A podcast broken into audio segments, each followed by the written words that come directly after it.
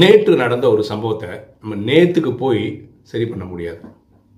இன்னைக்கு நடக்கிற சம்பவமும் நாளைக்கு நடக்கிற சம்பவமும் நம்ம எந்த அளவுக்கு தயாராக இருக்கிறோமோ அதை பொறுத்து இருக்கு அதோடைய ரிசல்ட் நாளை என்பது ஒரு நாள் இன்றாகும். இன்று என்பது நாளைக்கு நேற்றாகும். இதில் நல்லதும் நடக்கும் கெட்டதும் நடக்கும். ஆனால் எல்லாமே கடந்து போகும்.